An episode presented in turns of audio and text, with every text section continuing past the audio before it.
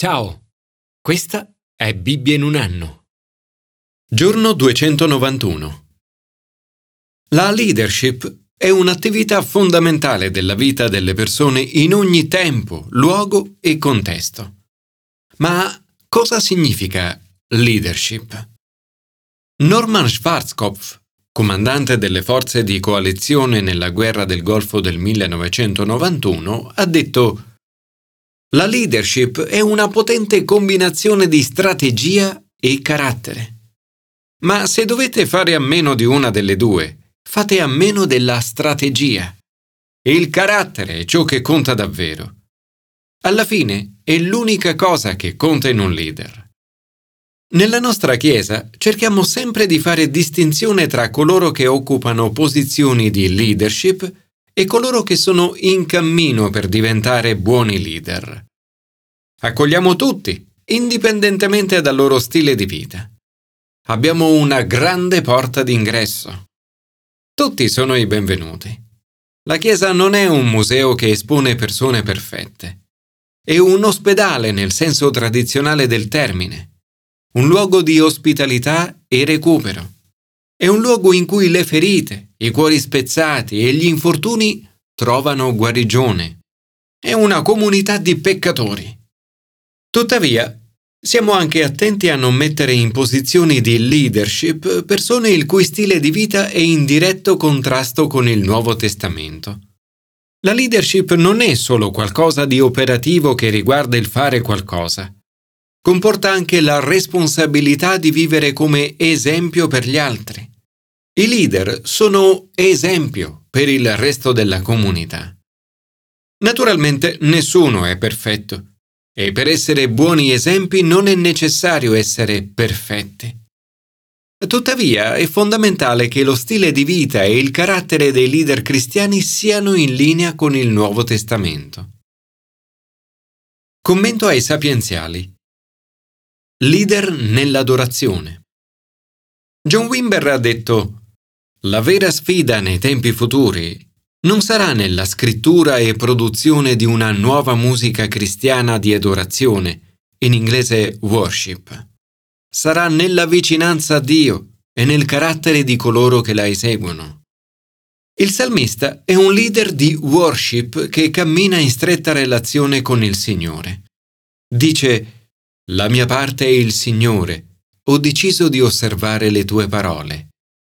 L'adoratore che cerca il volto del Signore con tutto il cuore è in grado di guidare la comunità nella lode a Dio. Il salmista è davvero attento ad attenersi alle vie di Dio. Ho esaminato le mie vie, ho rivolto i miei piedi verso i tuoi insegnamenti. Anche in mezzo alle difficoltà, non dimentica la legge di Dio. I lacci dei malvagi mi hanno avvolto. Non ho dimenticato la tua legge. L'ispirazione a volte arriva nel cuore della notte. Nel cuore della notte mi alzo a renderti grazie per i tuoi giusti giudizi. Far parte di una comunità che adora il Signore è importante. Sono amico di coloro che ti temono e osservano i tuoi precetti. Il suo è un esempio di leader di worship che nutre un profondo apprezzamento per l'amore di Dio. Del tuo amore, Signore, è piena la terra. L'amore di Dio per noi dovrebbe essere al centro e ciò che muove la nostra adorazione. Signore, oggi desidero cercare il tuo volto con tutto il cuore. Ti prego di mostrarci la tua benevolenza. Commento al Nuovo Testamento. Leader nella Chiesa. In un certo senso ogni cristiano è un leader. Se la leadership è una questione di influenza, tutti noi abbiamo influenza. Siamo quindi leader. A scuola, sul posto di lavoro, a casa e nella comunità. Questo brano parla in modo particolare della leadership nella Chiesa. Ogni Chiesa dovrebbe essere come una casa. È la casa di Dio. Guidare una Chiesa è come guidare una grande famiglia. Paolo si chiede come si possa avere cura della Chiesa di Dio se non si è in grado di guidare la propria famiglia. I buoni leader dovrebbero essere in grado prima di tutto di guidare bene la propria famiglia. Famiglia di Dio e Chiesa sono indicate con la medesima parola greca. Dovrebbero essere in grado di guidare e nutrire la propria famiglia con sapienza, amore e fedeltà. È interessante notare che quasi tutte le qualità necessarie per un vescovo sono le medesime indicate come necessarie per tutti i cristiani. Il ministro scozzese Robert Murray McChain ha detto Il bisogno più grande del mio popolo è la mia santità personale. L'elenco delle caratteristiche è ampio. I leader dovrebbero essere irreprensibili. Dovrebbero vivere in modo tale che nessuno possa trovare motivi validi per accusarli di aver commesso un'infrazione. Se sposati, dovrebbero essere fedeli al loro coniuge. La fedeltà la lealtà, l'affidabilità sono la chiave della leadership e iniziano con la fedeltà nel matrimonio. Dovrebbero essere pieni di buonsenso. Essere cristiani non significa mettere da parte il buonsenso. Al contrario, molte decisioni quotidiane richiedono leader pieni di Dio, di Spirito Santo, di preghiera e che usano il buonsenso.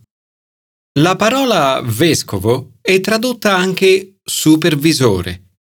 Non è sbagliato desiderare di essere vescovo. Se uno aspira all'episcopato, desidera un nobile lavoro. Trovo interessante che una delle differenze tra vescovo e diacono è che il vescovo non debba essere convertito da poco tempo.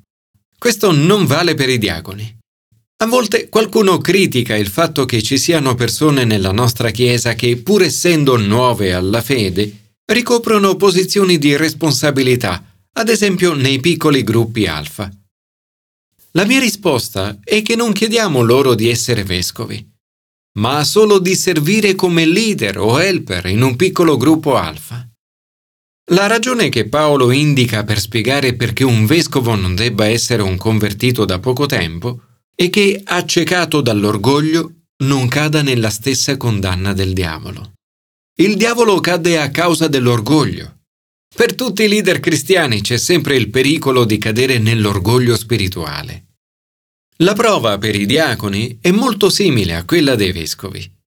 Letteralmente diacono significa servo. In origine erano persone incaricate di servire ai tavoli, Gesù ci dona il modello di guida al servizio. Albert Einstein ha detto Solo una vita vissuta al servizio degli altri è degna di essere vissuta. Se il servizio è al di sotto di noi, la leadership è oltre a noi. I leader servitori e i loro coniugi dovrebbero essere persone di carattere forte e provato. Per questo motivo un buon processo di selezione dei leader sposati nella Chiesa dovrebbe coinvolgere entrambi i partner. Dovrebbero essere degni di rispetto, sinceri, non inclini all'ubriachezza, onesti, pieni di fede, affidabili e fedeli nel matrimonio. Soprattutto i leader dovrebbero essere persone di carattere divino. Infatti, L'unica qualità dell'elenco che non è direttamente collegata al nostro carattere è l'essere capaci di insegnare. I leader della Chiesa dovrebbero essere cristiani di buon carattere, capaci di insegnare. Mark Twain ha detto Fare ciò che è giusto è meraviglioso. Insegnare ciò che è giusto è ancora più meraviglioso. Ed è anche molto più facile. Il compito della leadership cristiana è di allineare la nostra vita e il nostro carattere al nostro insegnamento. È una sfida per tutti noi e sarà un processo che durerà tutta la vita. Un processo per diventare come Gesù che è esempio e modello. Naturalmente, prima che qualcuno, vescovo o diacono, venga messo in una posizione importante di leadership, dovrebbe essere sottoposto a prova. Una fede che non è messa alla prova non può essere attendibile. Siamo messi alla prova da difficoltà, delusioni e periodi di deserto.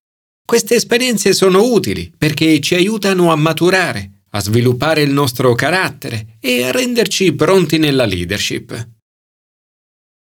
Signore, aiutami con il tuo spirito a vivere all'altezza dei tuoi standard e ad essere irreprensibile. Commento all'Antico Testamento. Leader profetici. La fedeltà a Dio e il buon carattere non garantiscono la prosperità e una vita senza dolore.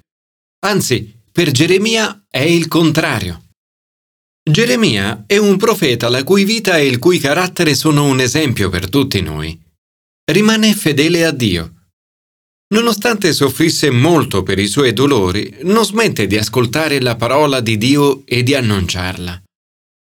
Viene minacciato, picchiato, rinchiuso, messo in una prigione sotterranea e poi gettato in una cisterna per essere lasciato morire di fame.